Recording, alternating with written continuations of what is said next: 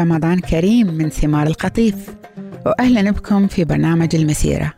بنتعرف في مسيرتنا على قصة الله مع البشر من بدء الخليقة لحد ما تحقق وعد الله لنجاة البشر من خلال المسيح.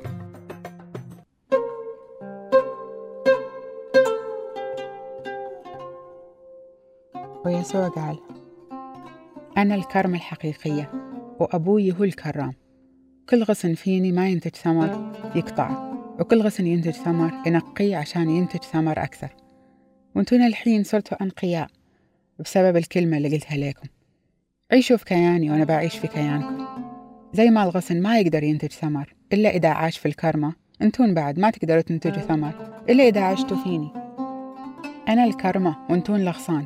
اللي يعيش في كياني وأنا عايش في كيانه هو اللي بصير ينتج ثمر واجد، لأنكم بدوني ما تقدر تسوي شيء. وإذا الواحد ما عاش في كياني بينرمي برا زي الغصن اللي ما فيه ثمر وبجف، وبعدين تنجمع الأغصان الجافة وتنرمي في النار وتنحرق. ولكن إذا عشتوا في كياني وعاش كلامي فيكم تقدروا تطلبوا كل اللي تبغوا مني وبصير لكم، وهالشدي يتمجد أبي. لما تنتجوا ثمر واجد بتكونوا فعلا تلاميذي، وزي ما حبني الآب أنا حبيتكم، عيشوا في محبتي. وإذا سويتوا كل اللي وصيتكم به بتعيشوا في محبتي، زي ما أنا سويت وصايا أبي وعيش في محبته. قلت لكم هالكلام عشان فرحتي تصير هي فرحتكم وتكون فرحتكم كاملة. وهديها وصيتي لكم: حبوا بعضكم بعض زي ما أنا حبيتكم. ما في محبة أعظم من هذه، إن أحد يضحي بحياته فدى أحبابه. بتكونوا أنتون حبايبي إذا سويت اللي وصيتكم به. وما بسميكم عبيد من اليوم ورايح، لأن الكفيل ما يخلي عبده يطلع على كل أسراره، بس أنا أسميكم حبايبي لأن خليتكم تطلعوا على كل شي سمعته من أبي. أنتون ما اخترتوني، لكن أنا اخترتكم وعينتكم عشان تروحوا تنتجوا ثمر، وثمركم يدوم ويعطيكم الأب كل شي تسألوه باسمي. فأنا أطلب منكم هالشي، إنكم تحبوا بعض. وإذا كرهوكم أهل العالم اعرفوا بعد إنهم كرهوني قبل ما يكرهوكم.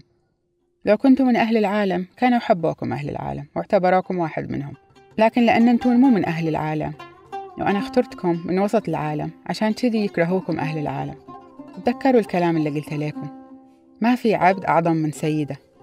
إذا أهل العالم اضطهدوني فهم بعد بيضطهدوكم، وإذا سمعوا كلامي بيسمعوا كلامكم، بس إذا اضطهدوكم بيضطهدوكم عشان اسمي، لأنهم لا يعرفوا ولا عندهم علم بالله رسلني.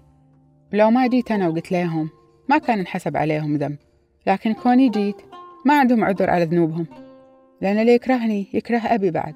إذا ما سويت معاجز ما حد سواها غيري كانوا معذورين وما انحسب عليهم ولا ذنب، لكن كرهوا أبي وكرهوني مع أنهم شافوا كل اللي سويته. ولكن صار هالشي عشان تتم النبوة المكتوبة في شريعتهم: كرهوني بدون سبب. وإذا جاء المعين اللي برسله لكم من عند الآب وروح الحق اللي بينبثق من الآب هو يشهد إلي، وبتشهدوا إلي انتون بعد، لأنكم كنتوا إياي من البداية.